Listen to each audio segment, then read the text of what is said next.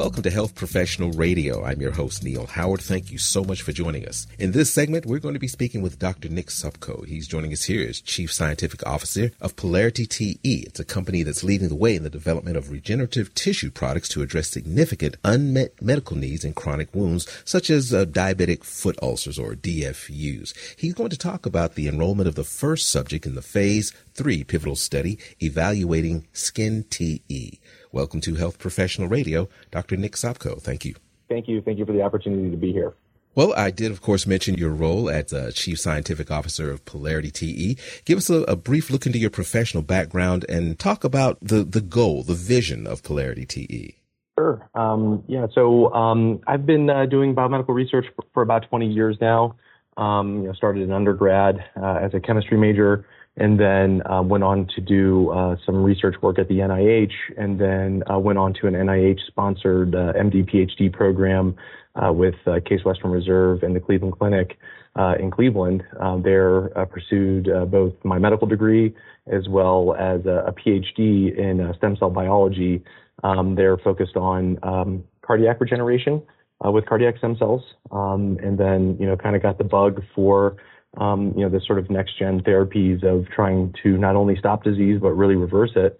Um, and then after that, went on to uh, Johns Hopkins, where I did my uh, urologic surgery residency mm-hmm. with a focus on reconstruction. You know, worked on some novel regenerative therapies there. For example, we had a neo-urinary conduit where we were trying to develop, um, you know, large tissue constructs for urinary transportation following uh, bladder cancer. Um, and it's there uh, at Hopkins um, where I met uh, the two other co-founders of, of PolarityTE, uh, who are were also surgical residents um, focused on regenerative therapies. Um, and they went on to start PolarityTE, and then following my residency, um, I went on to join them there. Right now, we are uh, focused on SkinTE, which is you know our sort of major uh, therapeutic that we are developing.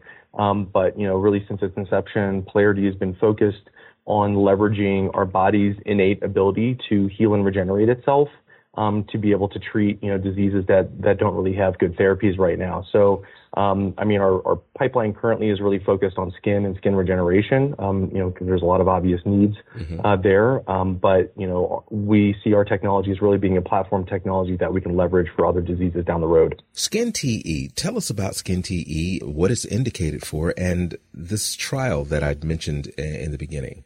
Absolutely. So SkinTE, um, its generic term, which is a bit of a mouthful, but uh, to be thorough, I'll, I'll, I'll, go ahead and describe it. Uh, so the generic term um, is an autologous heterogeneous skin construct. Um, you know, basically uh, a sort of complex way of saying that it's a uh, autologous therapy um, that um, is uh, made out of the patient's own skin.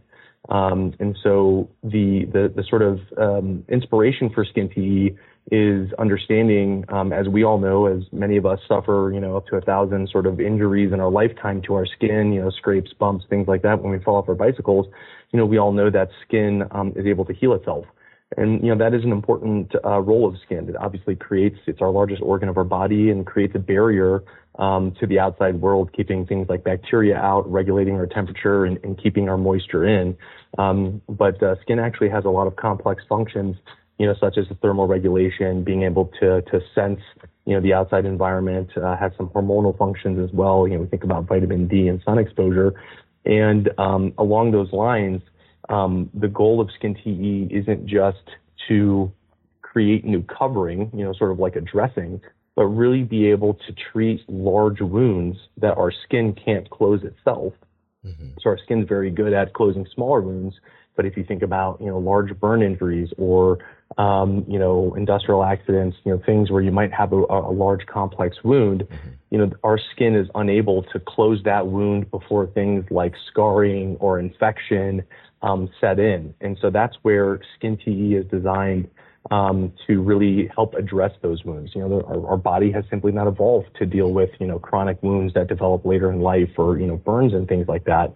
And so we set out to develop a product that can leverage what our skin can already do, but address wounds uh, that it's not designed, you know, our skin uh, isn't inherently adept at treating.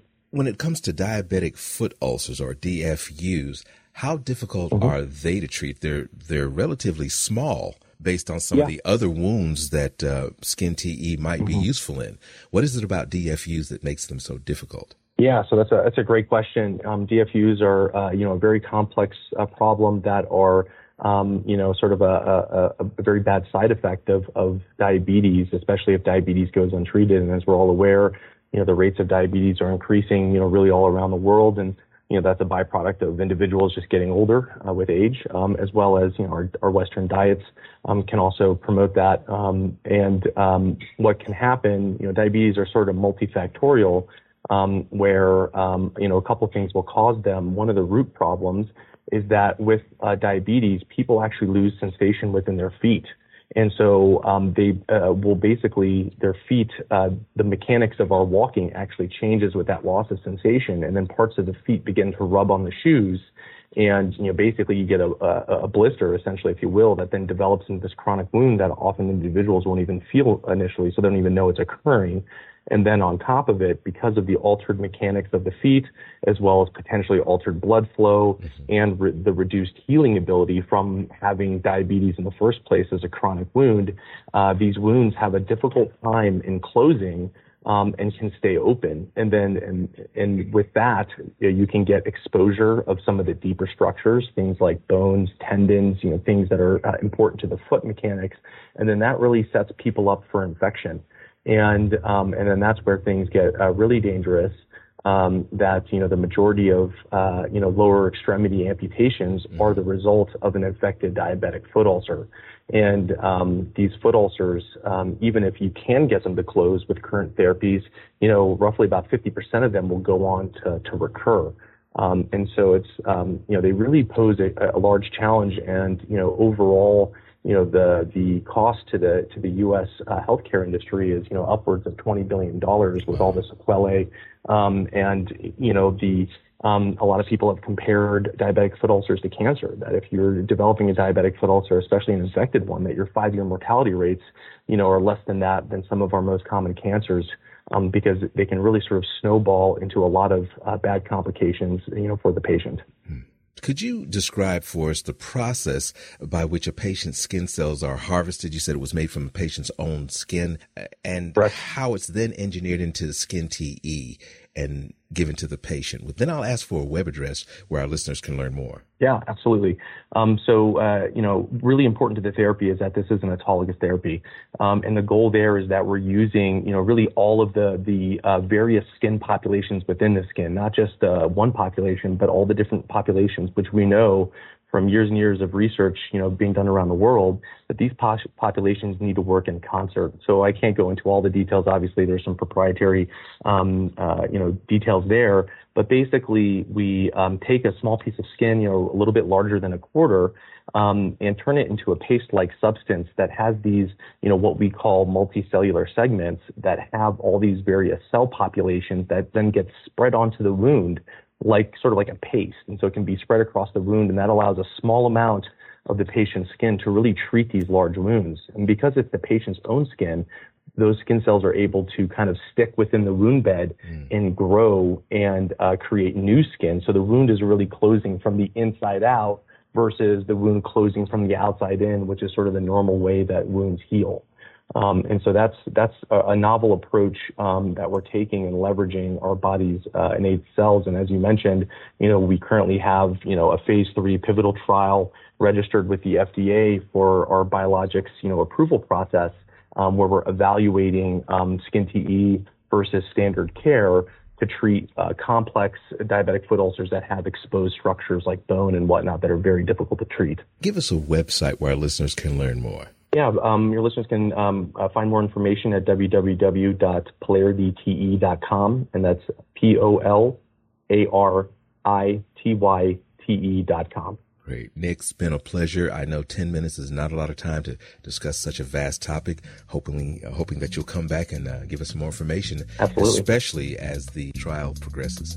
Yeah, we'd be we'd be more than happy to, and we really appreciate the opportunity to share with your listeners uh, about this exciting new technology. You've been listening to Health Professional Radio. I'm your host, Neil Howard, in conversation with Dr. Nick Sopko. Audio copies of this program are available at hpr.fm and healthprofessionalradio.com.au. You can also subscribe to the podcast podcast on iTunes. Listen in, download at SoundCloud, and be sure and subscribe to our YouTube channel on youtube.com, Health Professional Radio.